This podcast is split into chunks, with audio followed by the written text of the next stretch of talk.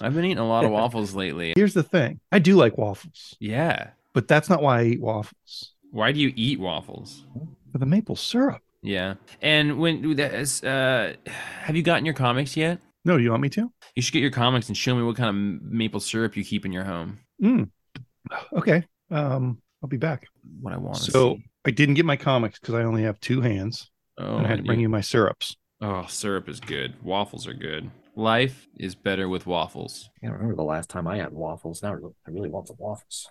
Uh, don't forget your comics. Oh God, I'm gonna go get my comics, guys. So you went out, you got your comics, and you took off your undershirt. You're welcome. is that what happened? Is that what Yeah. we're working with here? It's called called showmanship, Jeff. Look into it.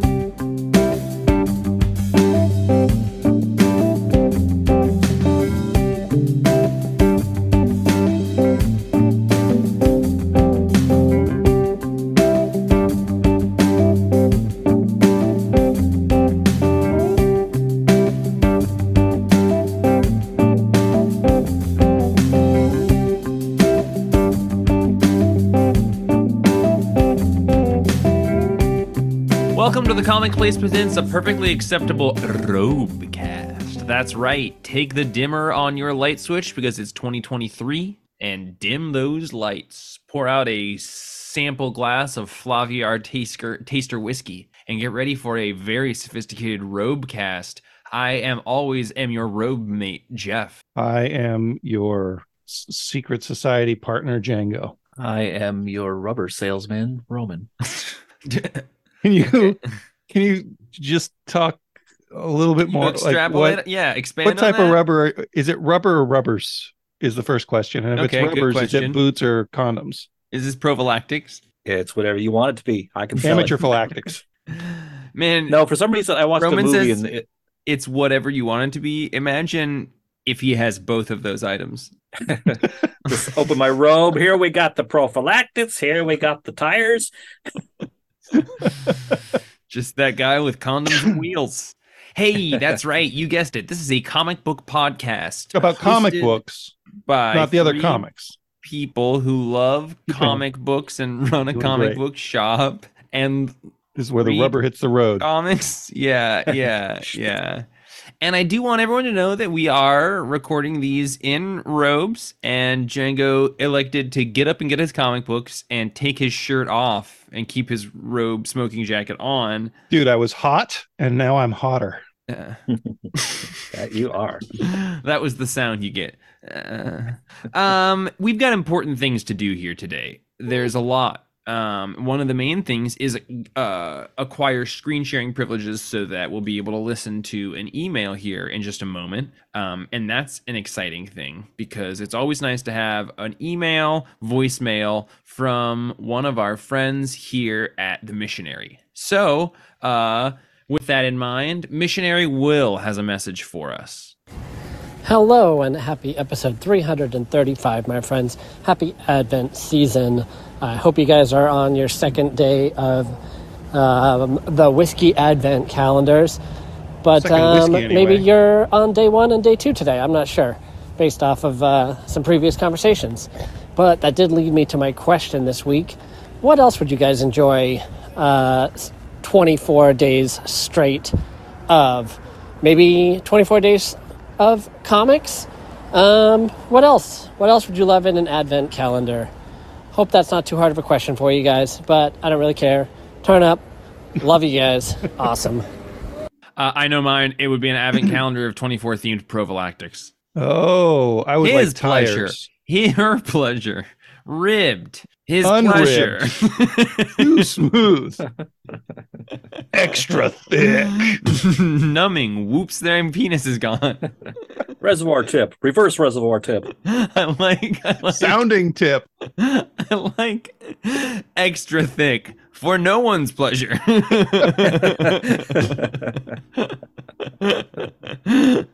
um, mm, that would be like fun. wearing a would, wool scarf. it would It's also the girther. It would put a lot of uh you know non-verbal pressure on your partner to feel like they had to have sex with you every day for a month What do you What think this one's called? he really thinks he's gonna get 20 okay um yes. Uh, what about you guys? Advent calendars. Boy, this is the first advent calendar I've done. This this whiskey one You've since I never- was probably okay. I mean, probably when I was a little kid, I guess, but it wasn't really a thing in our house. Um, Django and I are drinking day two as we speak. you know what I what I would like, and I could do this any any time, and this this is ridiculous, but I think it'd be pretty cool to have a like an advent calendar of tutorials for code or tutorials for anything you want right so it's not necessarily a physical thing but it's uh, just an advent calendar of learning about a thing Hmm. Yeah. Um, mine would. No, just kidding.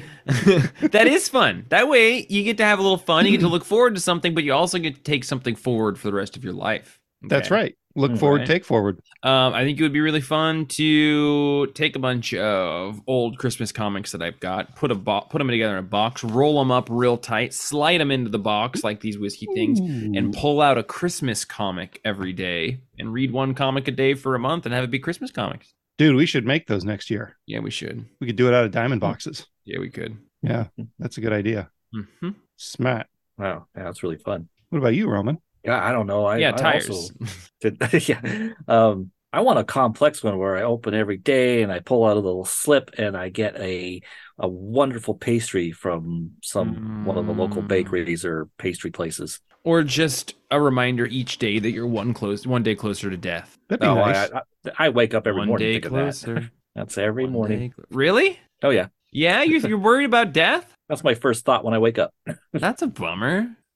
Huh. You no, no. need- you need jeff's advent calendar to remind you that you're still virile Yes, It's strong. Not I just in case if I actually don't know. Jeff, is he virile still? this is a terribly insensitive joke. I was asking if you still get a boner. That's what you Oh, were yeah. asking. You well, are you nipotent? I'm omnipotent. Except I'm not. That's not an appropriate conversation for the podcast. We should do a separate podcast that's all about that. Oh my god, it would be our highest viewership ever. It was it was a little bit weird until you got into it, Roman, and now it's really weird. Cool. thanks. Oh. hey, you guys, we got to talk business here. It's comic books, and that's what we do. Uh, interesting week of comic books. Not a punch you in the face week, but some very pretty good comics came out this week. No like huge releases, with one exception. this week, we saw the kickoff of Tom Taylor and Ivan Reis's. I did not realize it was Ivan Reis. Um, on Titans Beast World, Tom Taylor's first Titans event in the DC universe. Um, cool. Yeah, right. First I mean, he's only event. been he's only been writing it for like five issues. Didn't didn't oh okay. Well did I I guess I'm confused. I thought he did the DC, DC Unleashed or DC Zombie, whatever the thing's called. Well, that wasn't in main continuity, so that this is like his Oh. first Titans event. Oh, you know, okay. he's okay. writing Yeah. Titans. Um, yeah, Roman. sorry, sorry. uh and danny miki with on the inks here i was i have i've been on record as not being super super excited for this event beast world i didn't know necessarily what it was going to be about uh, i would have rather been able to like we just got done with night terrors. I want to read my dc books for a while and not have a bunch of crossovers. That said i read this comic and it was fucking awesome. It It is like all of Yeah. the things that you want a comic book with superheroes to be. Mhm. like high stakes action fast it all like kind of unfolds really naturally this huge problem that they're they're needing to face. Um like the relationships are on point here he's done enough work in titans before this that it i think that there's yeah there's feels like there's a lot of stakes between the relationships you know like raven and gar and um you get some great starro stuff i yeah th- I think this is as good as you want big, fun superhero comics to be. and it has Starro. And once again, it has Starro and And it has Starro. Beast Boy Starro. Spoilers for everyone. We talk about the things and we spoil them. Yeah, yeah, and and and it introduced a like Lovecrafty and a horrible, much worse version counterpart to Skotaro. Yeah. yeah, I was surprised. This I didn't. I wasn't looking forward to this series. Yeah. I love the Titan. I love the Titans, but even so, I was like, it's a crossover event centered on Beast Boy. I mean, and like everyone's turned into animals. Like I don't, they haven't given me enough to make me excited about it. They've been keeping it kind of close to the vest. So yeah, and this and yeah, like you said, this is surprisingly good. It's all it all flows well. I mean, Beast Boy uses his powers in some really cool ways. Um, and it, and it's it just went places I didn't expect. And and by the end of this first issue, it's did some different things that goes beyond what I what little I did expect of it.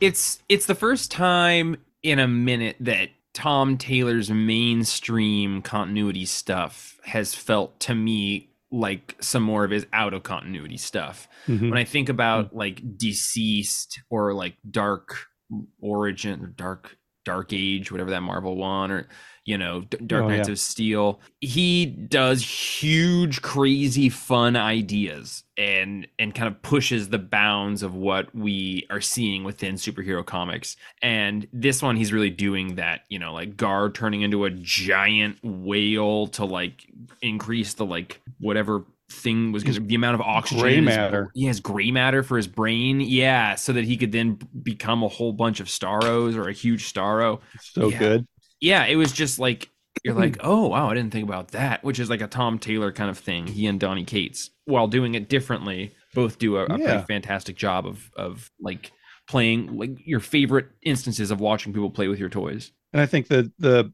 for me the main difference between them is that I think Tom Taylor does relationships a little bit better for me, quite a bit than yeah. Donny Cates. Like yeah. Donny Donny plays with the action figures real fun, but mm-hmm. uh, Taylor gives you a, a more touchstones for the characters themselves. Um, I love the mystery that we get set up, like who is this Doctor Hate, and also how have how has nobody made a Doctor Hate character by now? I Come agree. On, rest and, of the yeah, comic book writer world. I can't remember where they appeared recently, but like at the end of a thing, maybe Night Terrors or Lazarus Planet or something. Okay. Ended and and this person was but we didn't know who they were. And no. now gar knows who they are. Yeah i'm excited. I think it's a great mystery. I'm like okay yeah. cool. Who is this? And the the uh the well i mean the, the whale thing i thought was really really fun. And i don't know if you guys are reading the regular titans but the great the the big reveal at the end of the last issue was that the uh oh, i don't remember his name the the guy from the church yeah who's kind of the the bad guy here. He revealed himself as a Tamaranian at the end of that last issue. Did I say that? Did I say that race right, Roman? Yeah, yeah. In fact, I was wondering if, if he's like, I mean, maybe not because I it was years ago, but years like in the '80s, I think they said that uh, Starfire has a little brother too, and I'm I was wondering, Ooh. whatever happened to that guy? Is that who this guy is? Nice, but maybe nice. not. Maybe it's just another Tamaranian. If I have yeah. one complaint, oh, mm-hmm. go ahead, Jeff. No, no, no. I like it better when Starro's on your face rather than in your mouth. Me yeah, too. he made tiny starros that go inside everyone's mouth. I like that last less, but yeah. I can write it off because it's Beast Boy doing it, and uh, you know. Well, it's it's what the Cthulhu Starro was doing, trying to do too. Yeah. yeah. I wasn't necessarily interpreting it as like anything related to Starro. Is did, is that wrong? It's like kind um, of an um, equivalent, but I thought it was just like a Lovecraftian Dark Star thing. Well, at some point, yeah. Well, that ancient tome that I think Starfire has from Tamaran um, says that just star the Starro or Starros and this thing are ancient enemies. Okay. Yeah. The Necro the Necro Star. That's it. The yeah. Necro Star. That's a good name. And, and just, I'm a little I'm a little on the fence about Starro being a good guy. Yeah. I don't super love that, but I I, I guess they don't explicitly tackle that in here. Just anybody can fight a giant Cthulian bad guy, whether they're good good people or bad people, right? Right, right. Yeah. And just the the imp like the full page image of like Beast Boy Starro with his like soul having been taken out floating in space is like super yeah. creepy and awesome. Yeah. Yeah. really yeah. good comic booking. Yeah, I I was like I said not super super excited about this, but I'm I'm quite pumped to be reading at least this main series going forward. Well, and looking at it, the crossover part of it it's a bunch of one shots and then one issue each. I guess yeah, you're two right. issues of Nightwing, a couple issues of Titans, one issue of Action Comics. Like, yeah, you're right. It doesn't. This really is totally touch doable. other stuff. Yeah, yeah. So like, I I couldn't put this in the same camp as Night Terrors because right. it is mostly just a Titans thing. I'll be interested to see how many people are all in. Yeah, we have the next a, one is Waller Rising. Yikes. Yeah, I know. They're not that Amanda Waller thing is still happening. Um, yeah, I, I I'm giving only whole whole number scores this week, and I gave that one a nine Mm. just to make averages a little easier. All right. I'm I'm giving whatever the fuck I want scores because that's how I roll. I'm Yeah. giving it an eight and a half. If I was limited to whole numbers. It's not Um, limited, Django. It's what I want. Yeah. But if I was limited to whole numbers, I would give it a, a nine also. I, I would round up. So, Roman, and let's I- hear your gooey. And I, I, I well, I haven't done a gooey in a long time, have I? No, you Um, you gooeyed it within the last month. I did. Okay. Yeah. Um, I would get. I would, uh, yes, a nine at least. every every episode is someone's first episode and for those of you who don't know a gooey is a gooey duck and uh, that is roman's gigantic number 10 uh, that gives this book an average score thanks to jeff of 8.83 so thanks for you know, making the you know what? You know what? easy But Django, but Django, wait, wait, wait. I, I just realized. I mean, we got a we got the Necro Star. We got a big old Garfield Logan Starro, Green Starro. We got got- a it's got this- Garfield whale. yeah, we got this uh, marine theme going on here. I I can't give I so I shouldn't give this anything less than a gooey. Yep. T- that's Ten a out of 10 ladies and germs um If yeah, this is uh everybody's. You know. No, I Look at forgot the, it. the horrible toothed maw in the middle of this Necro Star. It's, it's horrible. it's so good uh well that that that puts us at 9.17 also very convenient I uh I remembered it uh, for because it, it could be every someone's first episode, and if it's your first episode, you might not know who Garfield is, and Oh, sorry, Beast Boy. it is a giant cat that hates Mondays, loves loves lasagna. lasagna, and he's found his tol- way into our Titans tol- comics. Barely tolerates Odie. Yeah, Odie is so fucking awesome. Speaking of Lovecraftian and Cthulian, we got the Flash number three this week. Si Spurrier, Mike Deodato Jr. I think I figured out what I don't like about this comic. oh Ooh, ooh, what don't you like about it? Nothing because it's fucking rad. No, it has a definitive thing. Okay. I hate how fucking willy nilly this guy just puts quippy, fun little sentences in his text bubbles that are lowercase letters amongst all these other capitalized things, and it annoys Uh. the shit out of me. And he, I've been seeing it more and more in other comic books, but he's been doing it the whole time in this series. Dude, when I was reading it, I thought I really like that Mm-hmm. because it's an aside that and, and it, it tells you how they say it. Mm-hmm. That's that's interesting that uh, mm-hmm. you just want your comics to be like they used to was. No, it just takes. What do you think of me out. politics in your comics, it just takes me out every time I read it. I'm like, Huh. all right, okay, you want to say it like this or whatever. A lot of them are things that don't need to be said. It's like, oh, look at this kind of kind of quippy thing. yeah, I, I guess for me it just it just means it, it just kind of makes it a little more natural. But okay, so you don't like that. I saw it for the first time like six or seven months ago, and it was in a week where Si Spurrier, Spurrier was writing a comics and Ram V was also writing a comic, and they both did it. And it was the first week that I'd noticed somebody doing it, and I kind of liked it at that point. But now, like, I can't do it without like deciding how I want to say it, or like it, it just takes me out. Like I have to Huh. think about the pronunciation of it, or like the anyway, yeah. The I think that that cool. difference there it means I have to think about what that difference is. So this is Hassan Otsman Elahu Yeah. doing the letters. I wonder if that's a thing that they normally do. They've if- been if, doing like, if it's- if everything it's, for uh, a while now. I wonder if it's a letterer thing Yeah. or a writer thing. Yeah. And then also, um, we don't often get comics doing something new that comics don't normally do. Mhm. And I appreciate that. And I kind of hope that it sticks around and becomes something that's just part of the comic book tapestry. I think this book is doing another thing that we don't see a lot of, and that's the weirdo paneling off the edges of the page, which is a Deodato thing Yeah, he does a like a lot of that. definitively Yeah. Deodato thing. Um, but I like the chaos that it adds to this and Mhm. kind of hints at a much larger world than whatever's going on with the characters on the page. I wouldn't mind if he was using it maybe a little more purposefully. Like Mhm. there's only really one page in here where it goes off the corner uh, of, well, two pages where it goes off all around the pictures. Um, yeah, it feels like it's a little bit more like using the medium to do something, but it's not.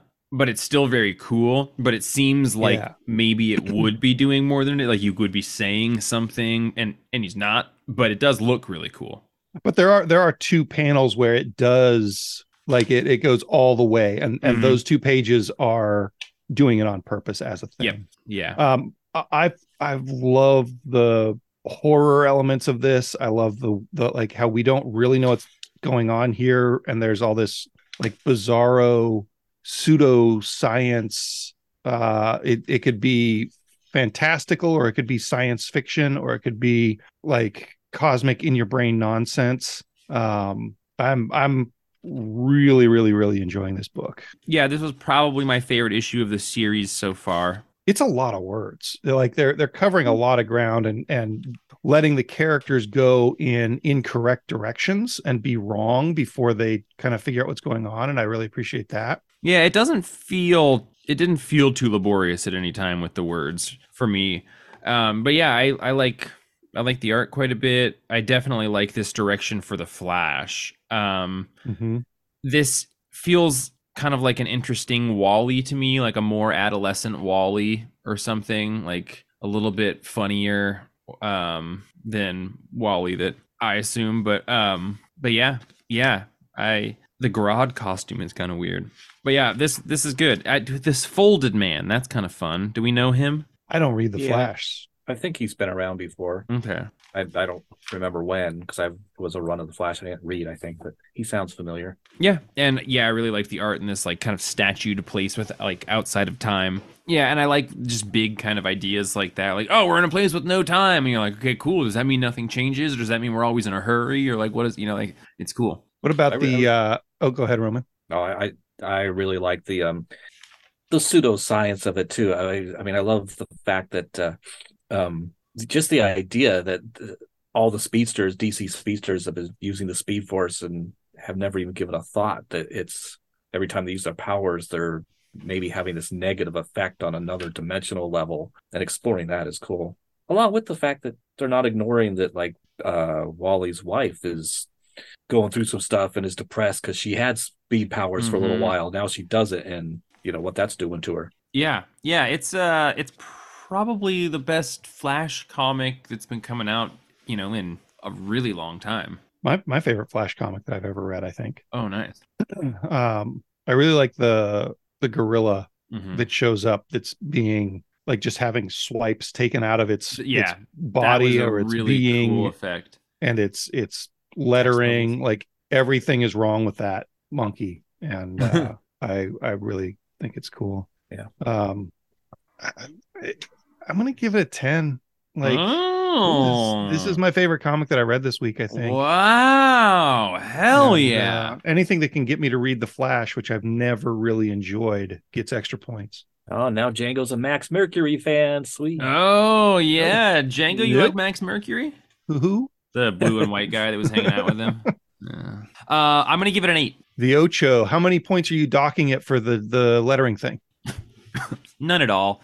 Um, I- I used to do that in like junior high essays. You know, like parentheses and then a thought very akin to these. Like I, um, yeah. I, I it doesn't bother me when used differently. Um, Right. But yeah, yeah. I'm not docking any points for that. nice I'm going to give it a 9.5. i'm gonna rewrite watchmen with those uh those little asides Yeah. In fact, that was one of the asides. That gives us an average of nine for this issue. guys. Wow, that's a high ranking score. Yeah. I tanked that value, you guys. I'm sorry. Yeah. You know, tell it to Mike Deodato and uh, Si Spurrier. Okay, I will tell them that. hey, Roman, did you know that Hmm? the next issue of Firepower is the final issue? I think I read that in the a letters page or something a couple issues ago. I was, I was like, what? No. I But- only realized it with this issue. I know. It's a bummer. It is. That feels very sudden. But in his letters page, he does respond to somebody being like, Well, are you like doing all that Energon universe stuff? And that's why you're ending this? And he's like, No, I knew this was going to be the end, which is why I've started doing the Energon stuff.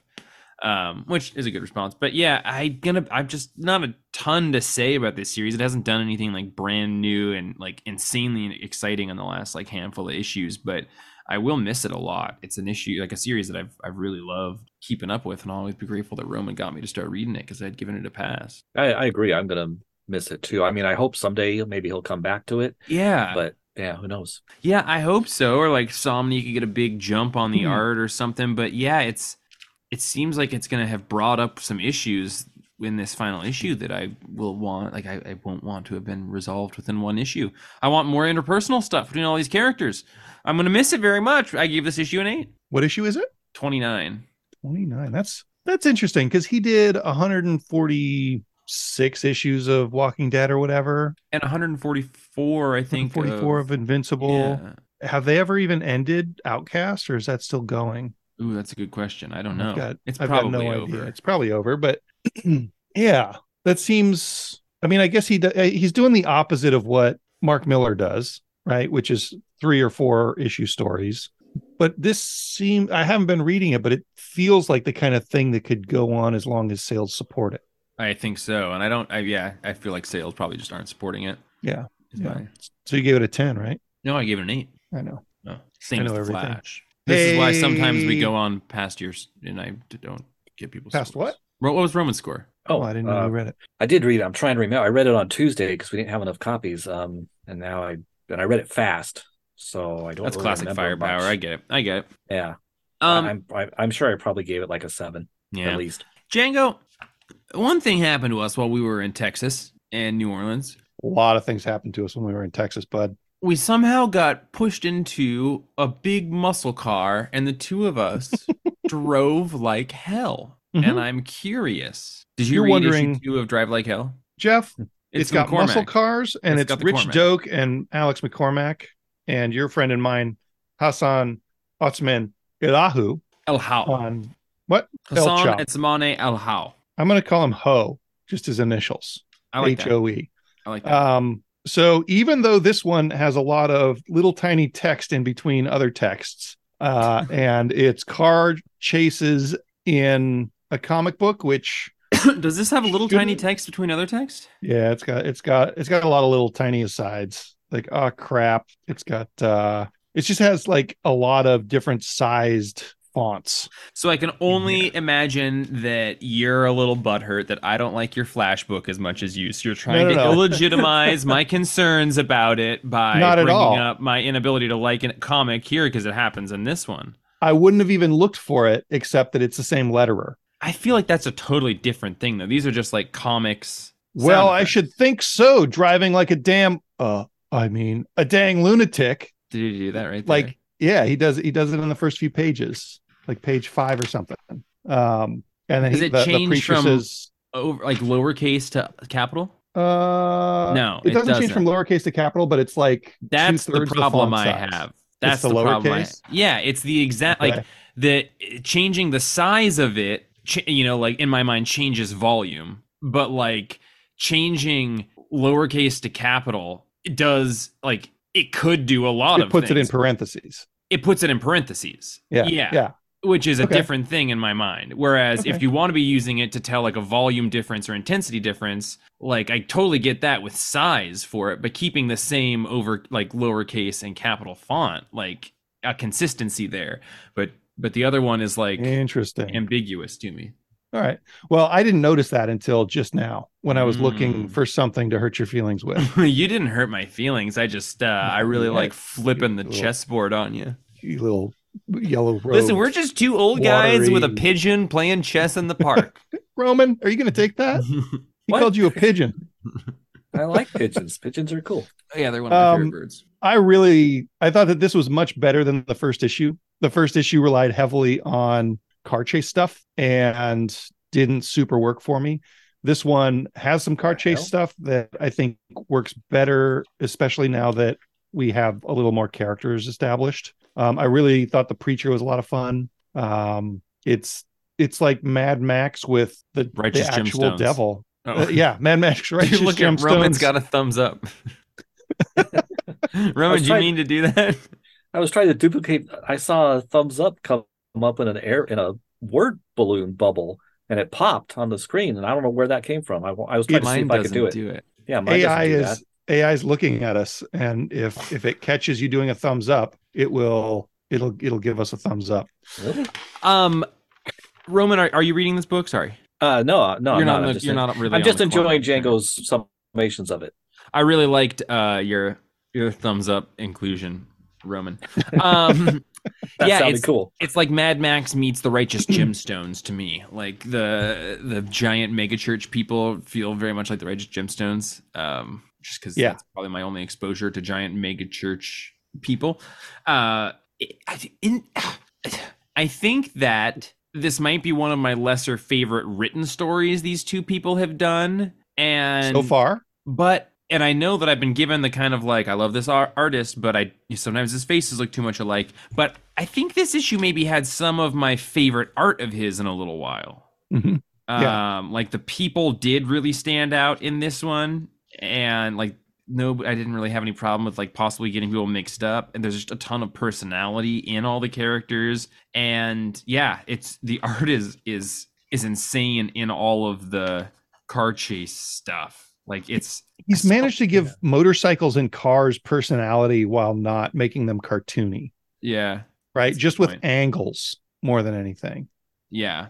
Yeah, there's some crazy angles and the fire effects are pretty amazing. Like he he you know, we've been talking about his like darkness and his shadows and stuff and in previous stuff, Mhm. but this one's got um some really interesting uses of light in it. Yeah. And yeah, it's it's funny or we- it's kind of weird and macabre in a way that's I don't know if I've associated that much with them. And he's he's doing his own colors too. He's doing all the oh, art. is he? That's amazing. Yeah. Wow, it's it's a th- it's a three guy team on the writing, art, and letters. Um, yeah, man, I I think it's I think it's really really better than the first issue was.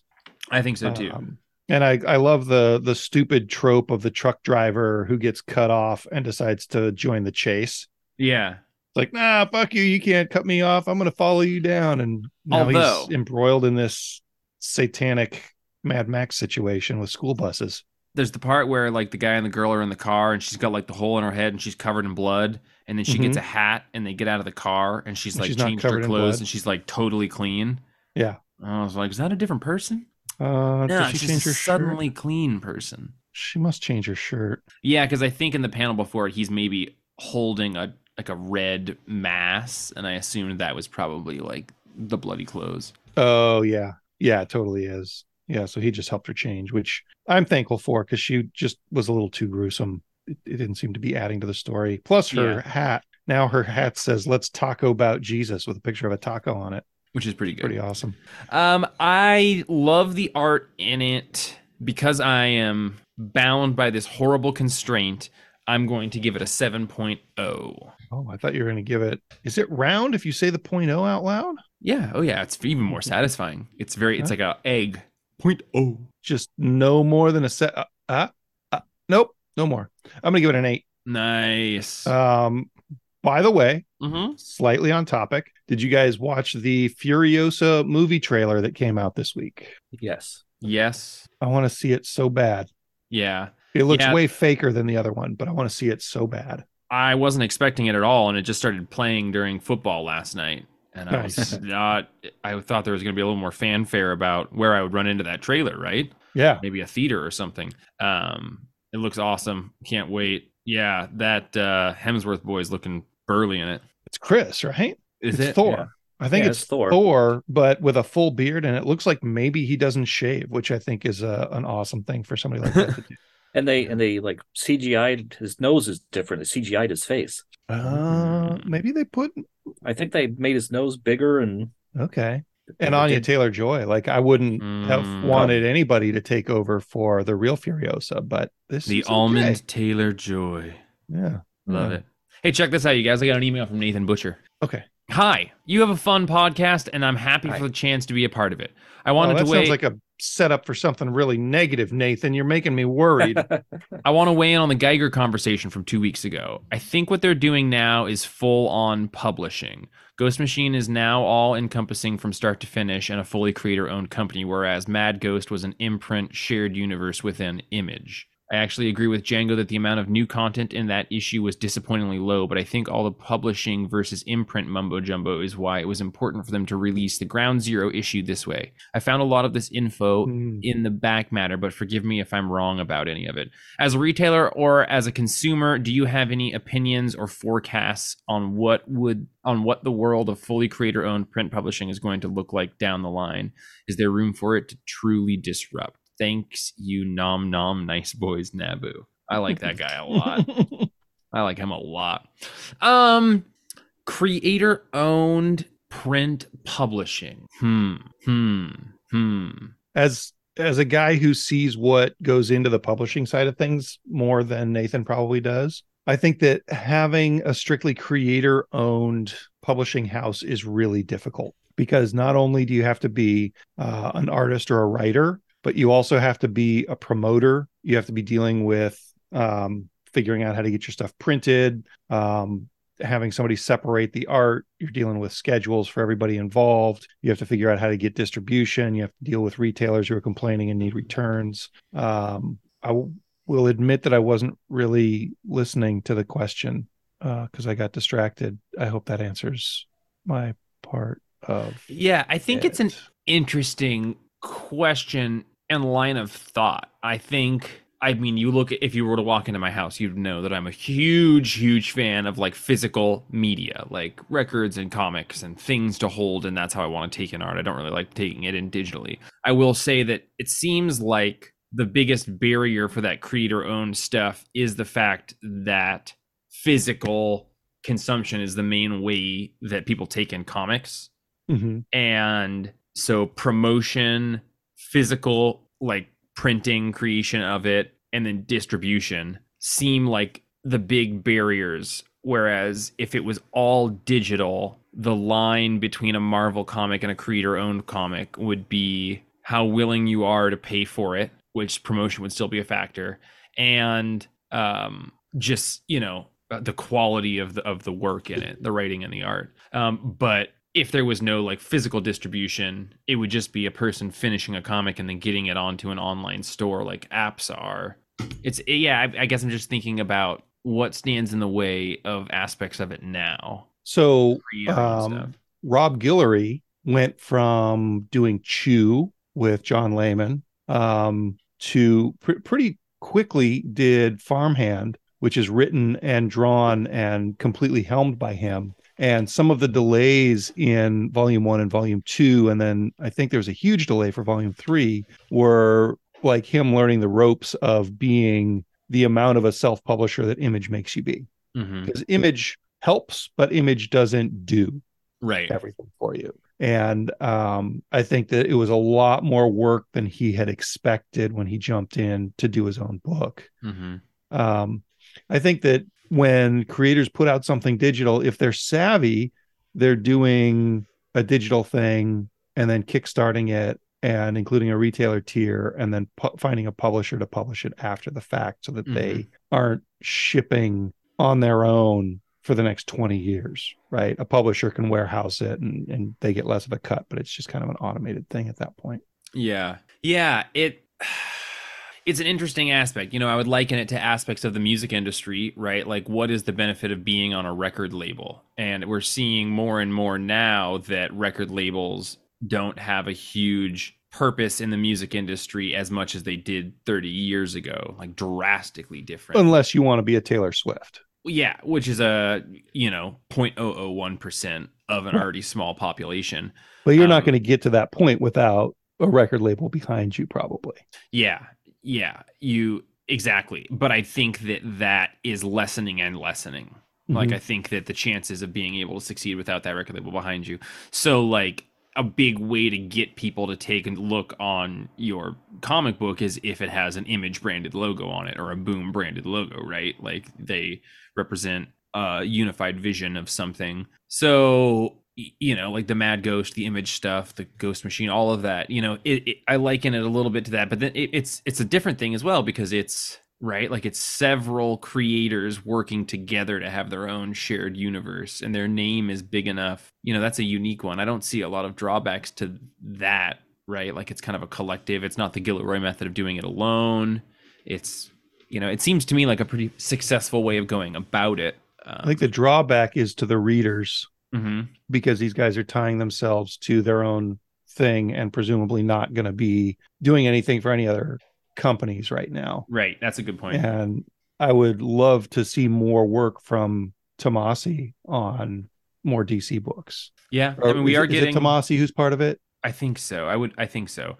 But Geoff Johns for sure, um, who is doing DC books right now. Um, yeah, but is he going to keep doing them? Like, yeah, and we've like had so many false starts from him on DC in the last five years. Yeah, I mean, Image and DC. You know, like it, the benefit of an Image type thing is, you know, that it, if going into it, you know that you're not producing nine issues of a comic a year, like doing you know six, three months off and six and whatnot. Like if you know that, I think that you as as long as your reader base or whatever is comfortable waiting, which not many people are, you mm-hmm. can bound you know have a synergy between those two things, right? Like Jason Aaron has done Marvel and Image stuff kind of you know simultaneously for a while. So yeah, it is it is a downside. You are chaining yourself to something like even this firepower thing, right? Like Chris Samnee, I'm now I'm like, oh cool, we might get to see Chris Samnee do other stuff, and he's been doing right. Jonna the unpossible monster this whole time too. But like, yeah, it's how about know, a Batman? I would love that.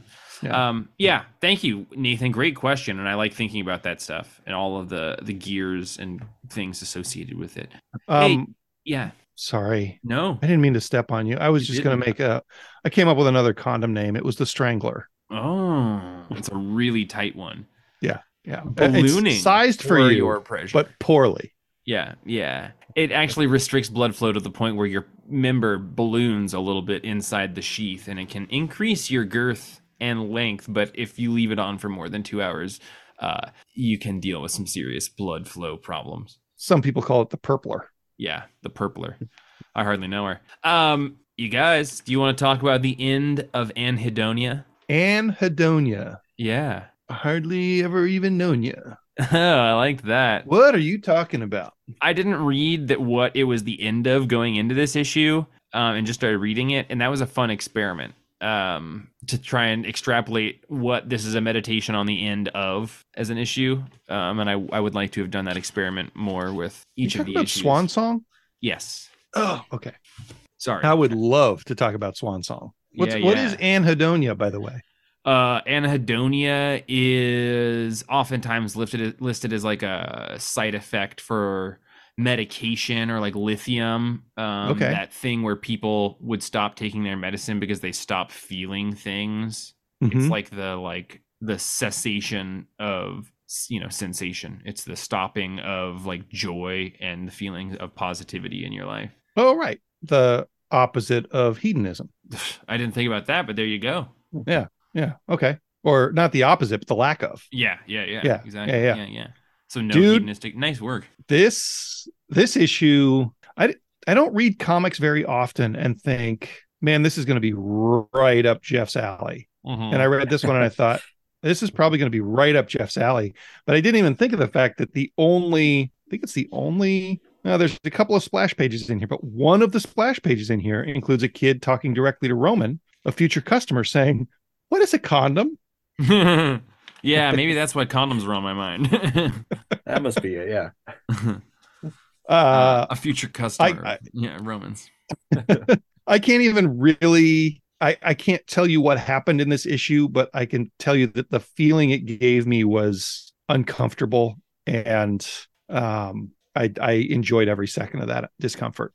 Roman, are you reading this? Yeah, yeah, I read this. Nice. Um, it was it was very uncomfortable. Um, but it was cool. Like you know, we always enjoy a good therapy book, um, mm-hmm. the trails of therapy and the different therapeutic process processes. Um, yeah, now I'm flipping through it. I was like, I know I enjoyed this. I was flipping through it, going, what what happened with this story? Where did this guy end up?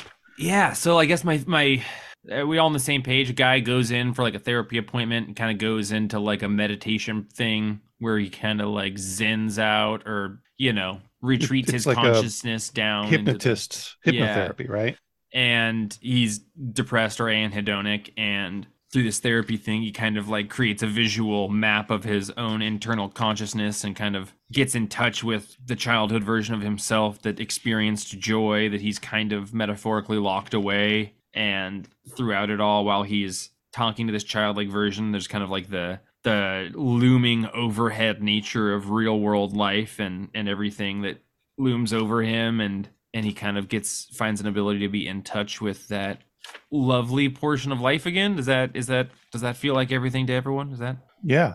the last yeah, page like, i guess he literally hangs out with his inner child. Yeah. yeah. Yeah. Sorry roman.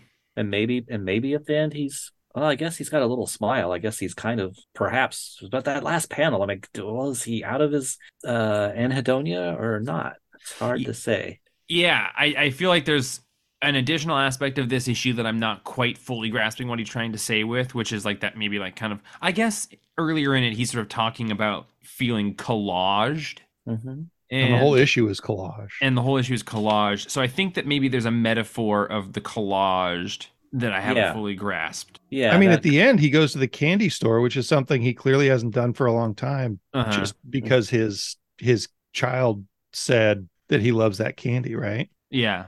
Like he's getting over his hangups about treating himself and having fun with something by going to the candy shop. Yeah, yeah. there's something in there about well, like when he leaves the uh the therapist office, he says time don't mean squat, and I think it's there's a statement and the fact that all happens in trance therapy there's there's some overall statement about maybe that we're not running out of time that the, you know you can always heal or start to heal start the process yeah or even believe you can heal. this collaged thing the line of dialogue is i feel feel pieced together made from different parts collaged. And yeah so maybe they're trying to say something about like his sense of who he is now is, is not as in touch with what its core who he is and he's more the sum of a whole bunch of experiences or perceptions or events that have happened to him and is like you know which is kind of like more a reactionary state than kind of being uh truly this sort of like person that you are. Because like as he's in the library he's not collaged or drawn collaged at all and he seems to have solved it. And then at the end there is that shot again of him being collaged like he was when he says right thanks a million doc. Like at the beginning of it when he shows up and begins it that collage there's a duality of how he's you know being normally drawn and being this collage thing which i think is kind of like a visual representation of yeah how he feels about himself feeling pieced together and made from different parts and not this sort of unified being but he seems to have come to a, a, good amount of peace by the end, right? Yeah, like, no, he, I, he totally I discounted does. that last panel as just a W Maxwell Prince. just a panel. just a last panel, like yeah. not not part of the story even. Yeah, to me that was just the sort of like Maxwell Prince oftentimes does like a and it was all okay or was it type thing, you know, like and it all worked out except for no wait, you know, like it is yeah. is kind of a thing that he does. So like I, I I didn't put a whole ton of stock in it because it's just like, yeah, at, at, any given moment, your sense of being able to be complete or have found happiness can go away as well. So if you look on what, like page seven or so, um, there's a very similar collage, and every other time that he we see him as a collage, it doesn't look the same as that. But this is a really similar collage, like taken from the same teeth and eyeballs and horns. Yeah. Um, and I don't know if it's supposed to be a callback there, but like him enjoying the kid or like being cool with the kid having a birthday party instead of being an asshole about kids' birthday parties like he was in the beginning and and eating candy and like hanging out with this kid who was him. Like, yeah, uh, this this was like the first book I read this week. And I was a little bit rusty on it when we started talking, but now I remember that it made me cry when he bought nice. the candy, which don't know what the fuck that means, but it means it's a 10, buddy. It means it's a 10 for sure. Yeah. um, but it also means like, I don't know, like there, there, there was something in this that in 20 some pages, W. Maxwell Prince and the artist, um, Alex Eckman Lawn, there's so many three word names this month. Um, but the cover was by Sam Wolf Connolly and the letters are by Good Old Neon. What the heck? Good old Neon. A bunch of serial killers, um, assassins the yeah this this was just like like a perfect meditation on on figuring your shit out for me. Yeah i i think it was fantastic. I'm giving it a nine. I'm giving it a 10 i'm trying to give it a nine. The, the i don't know about you guys but often when i read um something that's that has collage art in it, mm-hmm. I either don't like it at all or I don't like big swaths of it. And I thought that this was super, super effective. Yeah, like, I hate to be closed minded, but I almost like if it's collage, don't classify it as the same as a lot. Like it's just like in my brain, it doesn't seem the same as comic booking. Like it's a different yeah. thing. And and I think to your point, I didn't feel that at all in this issue. No, even even when they used photographs in the collage, which I don't like in comics. Like you start at a huge deficit if you've got photographs pasted into your comic panels. Yeah, with the um, exception of I Kirby. Thought it was fucking Wait, great. Yeah, that's a great point because I hadn't thought about that either. But I kind of feel the same way. Unless it's Dave McKean, I usually don't like it. Yeah. Even Dave McKean, like I I don't like his stuff as inside the comic as much when it's got photographs in it. Hmm.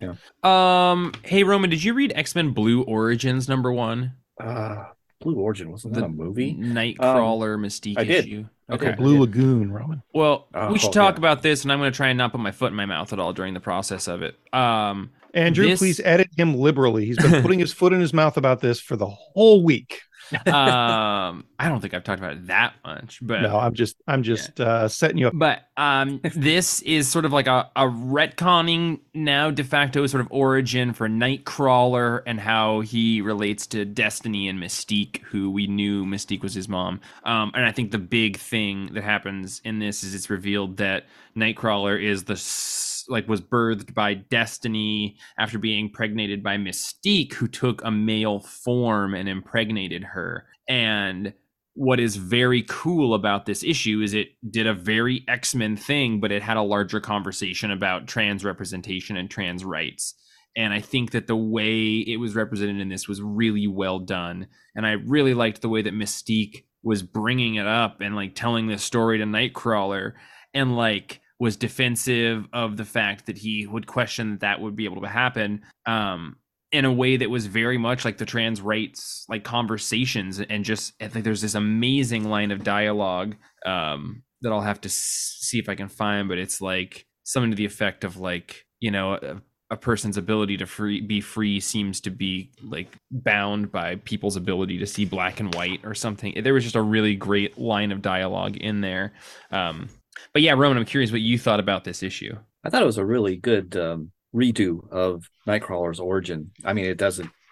It kind of leaves left me wondering, well, how come he has a pointed ears and a tail and has that demonic appearance if his dad isn't actually a demon? But oh well, whatever. Um, I really like that. You know, adding that element to Destiny and Mystique's relationship and how deep it's been for so many decades. Um, this line of dialogue is the only true binary division lies not between genders or sexes sexes or sexualities. It lies between those who are allowed to be who they wish and those denied that right. That's a hmm. really fucking great line of dialogue. And and i i i think that this didn't at any point to me feel heavy handed but did a great job of like slipping some real world issues into the reader um while very much still feeling like a superhero comic you know? Yeah and and and this being the explanation for you know what happened to Mystique mentally and emotionally when when Charles like told all the mutants to to you know go through the portals but then revealing spoilers people that but then revealing that there was a um decades ago Mystique and Destiny had gone to Charles and he put a made them forget about some things and made himself forget. And then when this when he made all the mutants leave Earth, uh, that barrier in Mystique's head was broken, and it, it, it, the trauma of that coming back. This is the explanation of why she's been acting this way in the last, like I don't know, what three, four, five issues of Uncanny Spider-Man. Mm-hmm. Um, I'm really glad they've explained it, and it's the same writer, Si Spurrier, and I'm really glad he had this plan and explained it so well in this issue. Um, it really paid off, and I wasn't expecting it to pay off. Yeah, yeah, I think it was really really well done and great. And they just sort of like do a fantastic job of doing kind of a data write up of mystique's powers and you know really clarifying the nearly omega level nature of her powers. Yeah yeah there's a line in there something somebody says maybe it's a little bamf that if you know it's a good thing she was she's not interested in science so much otherwise you know she'd probably be the most powerful mutant there is maybe. Yeah. one of the most. Um, um so i gave that one a nine. Yeah it was yeah it was very well handled. Uh very just sensible, mm-hmm. logical, and fit in with their their histories, and it's going to add new story possibilities for the three characters in the in the future. I mean, it's really cool. Yeah, I'll give it at least a nine. Uh, I give it a ten, even except the art. I was like, yeah. I mean, the art's fine, uh, but nothing, nothing special. It was in the consideration for a ten for me for sure. Yeah. Yeah. so Andrew, he didn't stick his foot in his mouth as much as I was hoping. If you could just take out that part where I sound like an idiot. well, I don't know up to enough about the I would really conversation uh to know if like maybe maybe there are people involved in that community who are like, no, I don't like that. You know, like I, I don't know. Mm. But me, Yeah, I don't- As a not super involved part of the community, I I liked that it seemed like it was shining a light and spreading good word about it in a positive way. Are you on r slash comic books, Jeff? Yeah, Did you see the post about this issue? I, I saw a handful. There, I'm there was one that was like, X-Men and Marvel. well, that's a heck of a retcon. And I went into it expecting to have the the person who wrote the post be against it. Uh huh. And there were plenty of comments in there. They're like, blah, blah, blah, blah, blah, blah, blah, blah, blah, blah. Yeah. and then the overwhelming majority of the posts that had any any upvotes at all were like, "Oh yeah, this is super cool." Like, why why Yeah. did it take so long? Why what, what was And the it what was the holdup? And the- totally makes sense to me, like with Mystique's powers. Yeah. yeah, and then the OP in one of the comment threads mentioned that they thought it was super cool too, and it was it was just like, yeah, that's it's comic books, man. Yeah. Like this is this is ridiculous and also kind of relevant to the the conversation in the world right now. totally. Yeah. But I think it's less ridiculous than Nightcrawler's previous origin that it, you know his dad is a demon. I 'Cause agree. That's just so Yeah. obvious, you know. Okay, oh, oh okay. Um, Okay. What if we had a mutant who decided the sound effects of everybody? Mm, mm, So they the, the mutant chose Snikt and Bamf. mm. So right? their only power is to be changing the way that people perceive sound around I like stimuli. the sound design of fellow mutants. God, that made me think. Of we have that guy, don't we? But no, I'm thinking of the onomatopoeia, the Oh, Green Arrow villain. Oh yeah. Yeah. Uh, did that bad guy originally appear in Kevin Smith's Green Arrow run? Yeah. Yeah. Uh oh, yeah, he did. I think. Onomatopoeia did? Yeah, you sure? Yeah, because he he yeah, he would only say sound effects, right? Okay. Yeah. I haven't read Yeah. it, so I Yeah. I always thought he first first appeared in Batman Cacophony and then Widening Gyre. That series, that Green Arrow series, was the first time that I read a comic and thought this is bad writing. Mm. and like almost dropped a comic because the writer was so bad. I until then I hadn't even really noticed when writers changed. Wow, that's the guy who doesn't like Kevin Smith. No, it was it was Kevin Smith that I liked, and then it was there was like a three issue run in there with uh Green Lantern and Green Arrow that was just fucking horrid Ugh. and not Um, nearly as good as the Judd Winick that had come right before it. Django, what else in your big old stack of comics do you want to talk about before we get out of here? Ah, there's a there's a couple. Yeah, go for it. I'm gonna give you a really slow buckshot. You don't have to time me or Cool. anything, Go but for it, you should be fucking reading Local Man. It's so good. It's so good. I think. Uh, did you read this issue, Jeff? No, I didn't. I did put the co- paperback aside to to read, and then I sold it to somebody like an hour later. Yeah. well, I think you could grab this issue. I think you would enjoy this issue. It's got some stuff kind of like the uh the book that we just talked about, um the Swan Songs. Uh the main character gets dosed with uh some sort of acid and he's walking through the mountains and interacting with his word balloons Hmm. A lot. and that.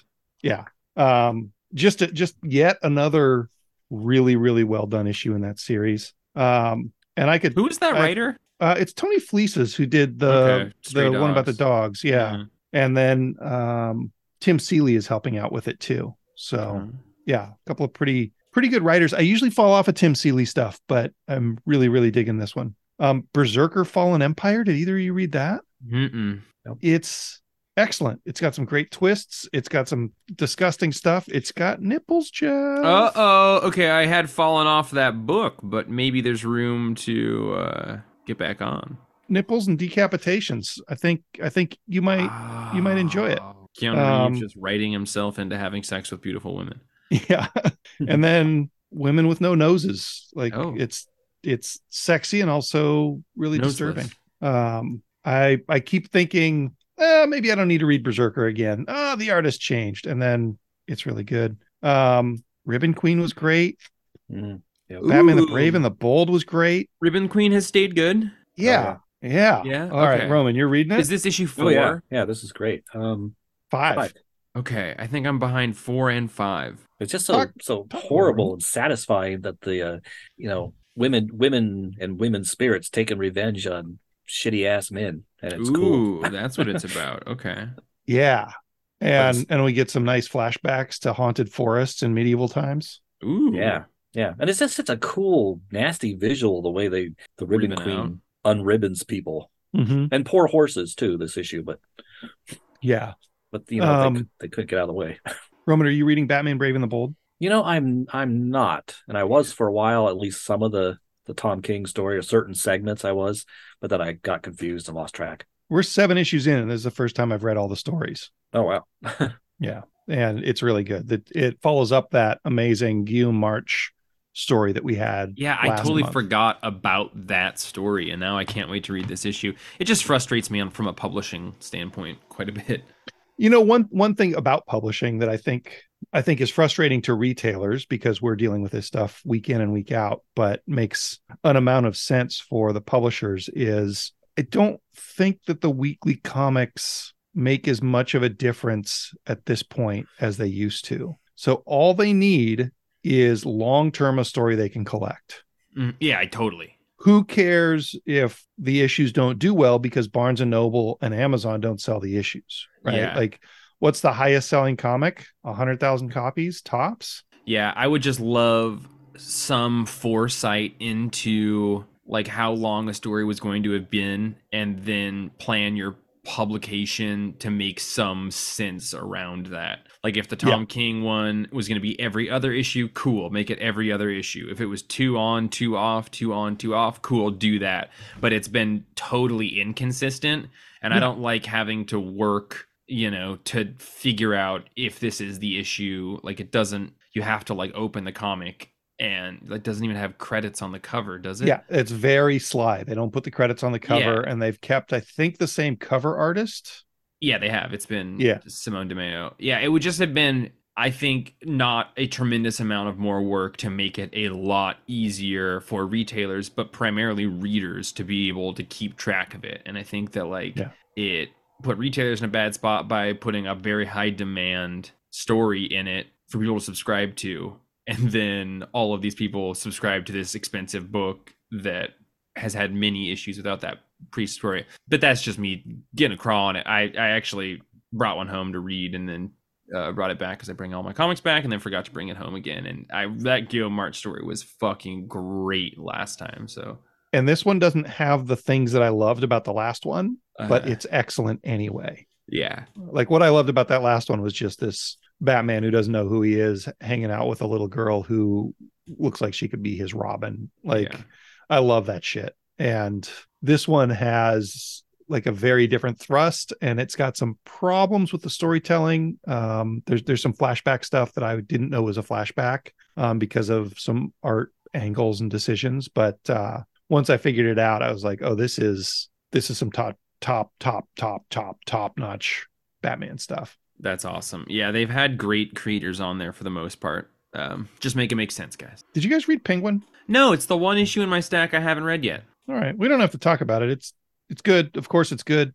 Uh, Okay, so Tom King, yeah. Batman Brave and the Bold, Penguin. Also, he's doing stuff for a lot of other publishers all of a sudden, Mhm. right? Do you think that he had an agreement with DC or a pseudo falling out with DC or is he just stretching his legs? Like is is he being cutthroat with his career or did something happen to shake up his business model as a writer? I if I had to guess, and it's all speculation, I would just guess that it's like wanting to try something else. Like in hearing him talk about doing the kind of round of promotion before Danger Street and another book that was coming out or is coming out. Um, he's kind of talked about a desire to write the least known characters. Mhm. Like he is seeking that. So to me, that seems in line with kind of a personality of somebody who is kind of seeking doing different types of things. If I had to guess, like so, Animal Farm. Yeah, that talk about poorly known comic book characters. It's Yeah. the pig from Animal Farm. and he's gonna make us like it, I'm sure. Yeah. Um, but yeah, it's you know because he's gonna be doing Wonder Woman for quite a while. I, I I don't question the strength of his relationship with those peoples, but I do think that he's probably at a point now where it's a very logical plateau shifting of like, all right, I've done as well as I can do at DC. Like I'm doing Yeah. very well. So for I can even sell issue seven of a comic I'm not in that has an eight dollar cover price. Yeah, exactly, exactly. Um, so yeah, I assume he's just stretching his legs. Hopefully, I only want good things for him. Uh, go for it. Did either of you read Green Lantern number two? That's the one I wanted to bring up. Nice. Yeah, a let's- couple I wanted to bring up. Let's let's Um, talk about it, Roman. Yeah, yeah. Um, it was great, you know, and and it's so it's so cool that same week that that uh, X Men Blue Mystique Destiny issue came out, this issue came out, number two of Alan Scott Green Lantern, um, and it's all about how in 1938 he checked himself into Arkham Asylum voluntarily because he was so upset over losing losing his lover on that battleship, and you know at the time, you know, in those times, he checked himself in to go through conversion therapy and try and get rid of his his homosexuality. Um, and this issue is just the story of that, and it adds a retcon to his origin. That when I was reading, I was thinking, oh boy, this is going to piss off all those you know old old guys that can't deal with these changes. But they did it in such a cool way. It retconned his origin, but it also just still flows right into the same origin because in this story he gets his the magic lantern from one of the other um from somebody else that's here in arkham who's not there voluntarily um he gets it from this, from this guy but then he still ends up on in the train crash which is the original golden age that's when the lantern showed up was he woke he wakes up in the train wreckage and there's this green lantern um Hmm. so they kept that they kept that that he still ends up on the train crash and that's when his power manifests um it was just so well done Hell yeah. Who's writing this? um tim sheridan Oh yeah. I, I forget what else he's done I I had a different read on it, Roman. Like I'm Oh. not a I'm not a huge Green Lantern fan. Certainly not a like alternate Green. I, I, I- not alternate, but like I don't go deep on the Green Lantern lore. Uh, anything I say here is going to make me sound like an asshole.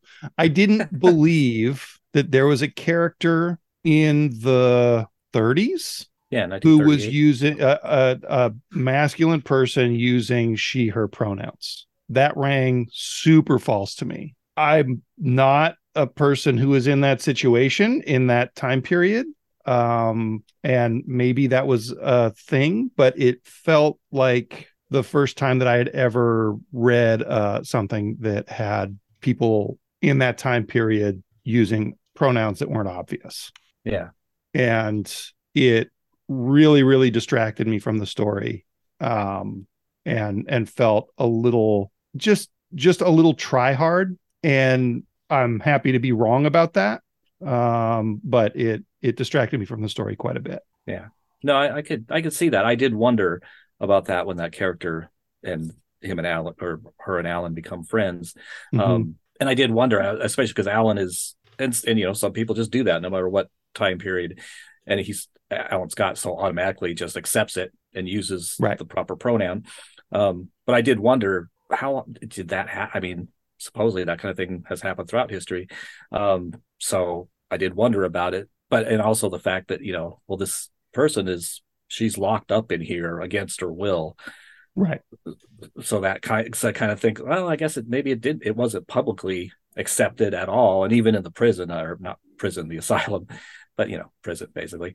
Yeah. um the guards do not treat that character well. And i don't know if they show how any other inmates interact with that person. Yeah They're not not in- really. and yeah not inmates that's the wrong word. Um what do you what do they call you when you're uh, involuntarily locked up in an Aren't you asylum an inmate i guess i guess patience patience yeah. i suppose I patience also- really really don't like lobotomy stories especially when i Hmm. like somebody like i like that character and they got lobotomized Yeah. like that i that's probably one of the first internal consistencies about myself that jeff pointed out that i hadn't ever noticed before but lobotomies make me very sad and uncomfortable Hmm. I don't remember that at all. As- I, I don't well- know i don't know what it was about but yeah i i um, do not like lobotomization I was just trying as, to trace well down the should. history of early instances of people using different pronouns, and there's instances of people as far back as 1969 talking about using alternate pronouns when going out in drag, but I'm not able to see things earlier than that. And this character's like they they have a blonde wig on at one point, but they've got a big curly old timey cowboy mustache for the whole thing. Yeah, I could like see it was, that. It was less of a drag situation and more. Yeah, I don't know. I it's it's a dumb thing to get hung up on. No. It just felt out of genre to me, and it might be because all of the other media that I've been involved with, um, having to do with that subject in that time period, don't uh. cover it. Which you know, fine. That's that's a shortcoming on my part because of the rest of media. But no, I, I, I, you know, I also think in a world where there's a large push for inclusion and and stuff, sometimes people can stumble uh in trying to be inclusion uh, inclusive while not maybe being historically accurate and stuff which is what it seems like that kind of is to me but yeah and roman loved it and didn't. yeah doesn't need to speak yeah. to the quality of the thing but I, I, could totally see that being a thing That yeah could be the story to me one wonders about it but that's why i wanted to look it up but i couldn't find any yeah.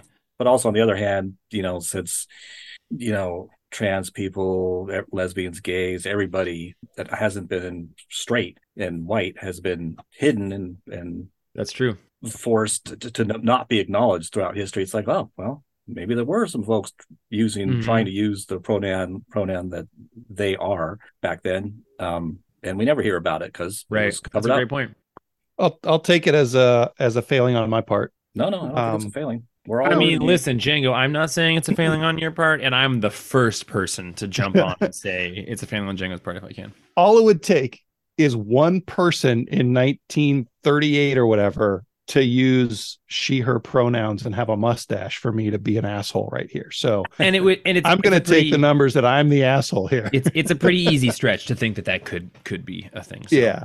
And um, and for for a superhero to take it in stride yeah, you know, totally fine. What what kind of score would you give it, Roman? Oh, I give it a, I get, uh, I give it a boy. I can give it a nine, another nine. A nine. I'm going to give it a seven and a half. Um, also, I didn't read the first issue, so I don't know how this oh. compares oh. to the first issue. Hmm. Uh, I think we, I, I, forgot to grab it and we sold out or something. But we did. I liked, it, I liked it a little more than the first issue, uh, but I liked the first issue too. I wish I liked well, Green Lantern, guys.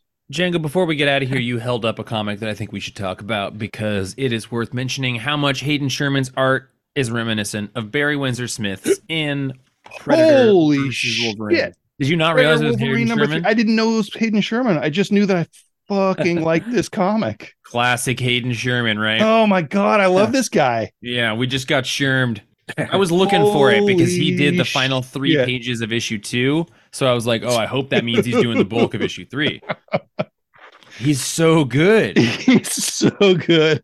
Yeah. Oh my God, that's that's amazing. Um, yeah, so we have three artists in here: Ken Lashley, Hayden Sherman, and Kei Zama. Um, none of them offended me, but Hayden Sherman excited me. like Dude, it, it's it is so different than Barry Windsor Smith, but so reminiscent of it. It's yeah, it's it's the perfect kind of rhyme to his art, mm-hmm.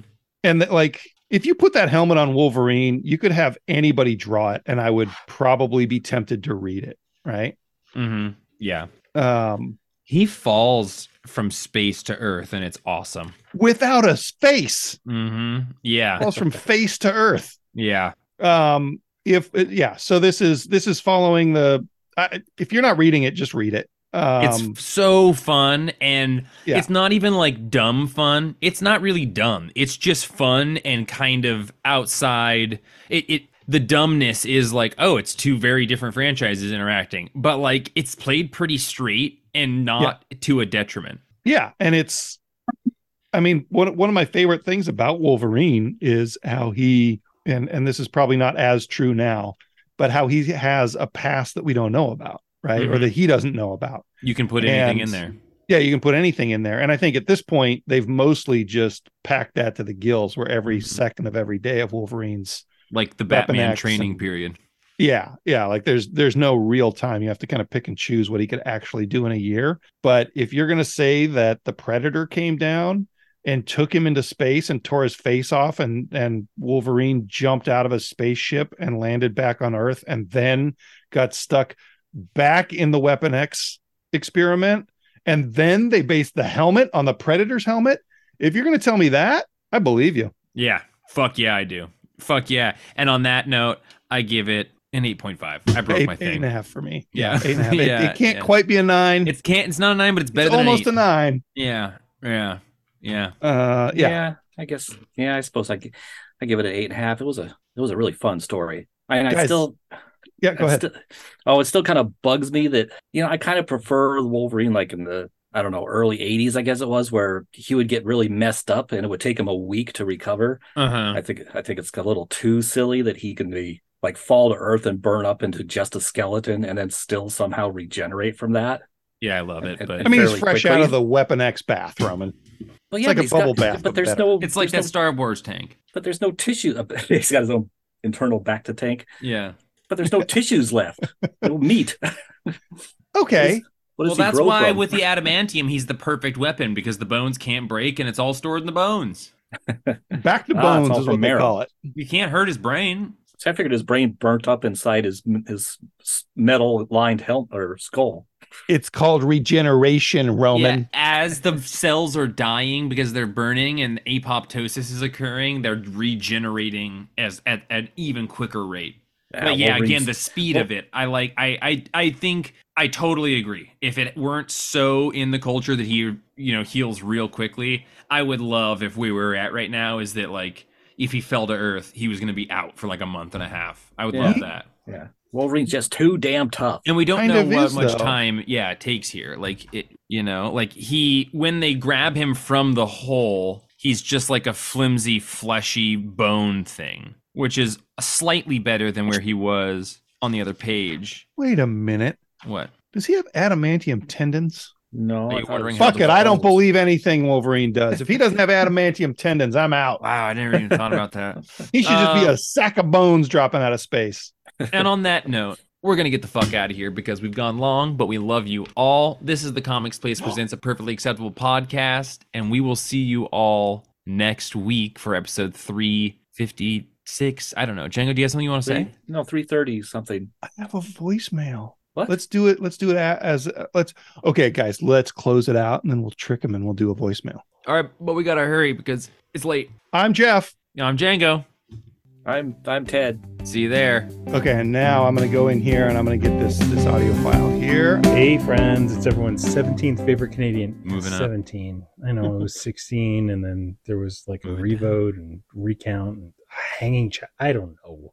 this this whole You're my top one. favorite Yeah, Canadian thing is Yeah. so confusing and, and really cumbersome and taking a lot of my time up, frankly. But let- listen, I had meant to call last week about Batman Offworld, and I didn't get a chance to, but it mm. it like Batman isn't a character I necessarily equate with outer space. And I'm just wondering, what do you guys think are other kind of really key non outer space characters getting their outer space on? Personally, like I think of Wolverine. Starman, Star is My Destination. You know, Jack Knight wasn't really so much of a outer space dude. He was very much a kind of boots on the ground Opal City guy. But that was like such a great arc, and it and it took like I think it was like a year or two that that that story went over. Um, the other one I can think of off the top of my head is Venom Space Knight. You know, Eddie Brock was never really outer space thing. Then there's the whole Flash Thompson But stuff. Venom was. I, I honestly Hmm. think the Venom Space Knight stuff is some of my favorite Venom stories of all time. Just curious what you guys think. Uh, yeah, I'll talk to you soon. And Love you, Brian. I'm literally going to see you guys in a couple of months. I can't wait. February, buddy. Close, fellas. See you soon. two months away can't wait um that's a really great question so so the question is you know feet on the ground people who are have made it to space and not just people you wouldn't want to see in space because like the daredevil came to mind as somebody who like seems landlocked to me but people who've done well in space uh the first one that comes to mind for me was the i think it was Greg Rucka did a Cyclops miniseries and Marvel Now was happening, where it was like him and his dad, and it was, but it was like young Cyclops Hmm. in space. That was good, and I don't. I, I mean, I guess X Men has spent a fair amount of time in space, but that to me was was one that was good. I mean, Wonder Woman's been to space. Uh huh. That doesn't make any goddamn sense to me. I'm sure there was stories I could picture pan, a panel or two where with Wonder Woman stories like in the Golden Age where she's got her invisible jet but she's in space. Yeah. going between worlds. Hmm. I can't really think of any. At first, I thought the question was who do who would you want to see in a space adventure, and I was thinking Spider Man. Mm-hmm. But I I can't think don't of don't want to see. Spider Man in a space that's- adventure, and we got that with Secret Wars, right? And we've gotten it with other things too, but yeah. Oh, I want to see him, you know, bouncing around on the moon. I guess yeah, in Secret Wars, yeah, yeah. Um, all I can think of is like, and it doesn't really count because it's Ben Grimm. He's part of the Fantastic I was Four, thinking but but when he was with Guardians of the Galaxy, I wish it had been longer actually because I wanted to see him adventuring in space on spaceships with a different team. Can I tell you guys who I'm glad has never gone to space, to my knowledge? Yeah. The Shadow. Mm. Mm. I think that would be a very hard thing to write. I just had one. Was it Mr. Pineapple Robe Man? Dude, your robe matches your guitar. I know. uh, I did just think of one, and now it's gone. Also matches your favorite movie, The Minions. Yeah, those guys are cute. Dang, Brian, I'm sorry. I'm gonna try and remember it so I can tell you. Okay, does uh oh, oh, uh, mine was oh. gonna be. Uh, so this is only half, but like Thor, it goes through the ethereal sort of like you know world tree realms. But in the Jason Aaron run, he was spending a lot of time with like space sharks and spacing out there, which. Mhm. maybe you could say he was always in space, but I, I that felt a little different to me. Um, that was you know kind of like Space Knight Thor at times, but maybe he's always been like that. that was kind of the first Thor I encountered, so I just took it for granted. But you're right; it doesn't make a whole lot of sense for a blonde god to be in space. with a space goat that like takes him all around. But yeah, That's interesting because I think of Thor as he's in space all the time. yeah, and I I Oh. could totally see that as well. I usually think of it as like you know the the realms, but yeah, Hmm. yeah.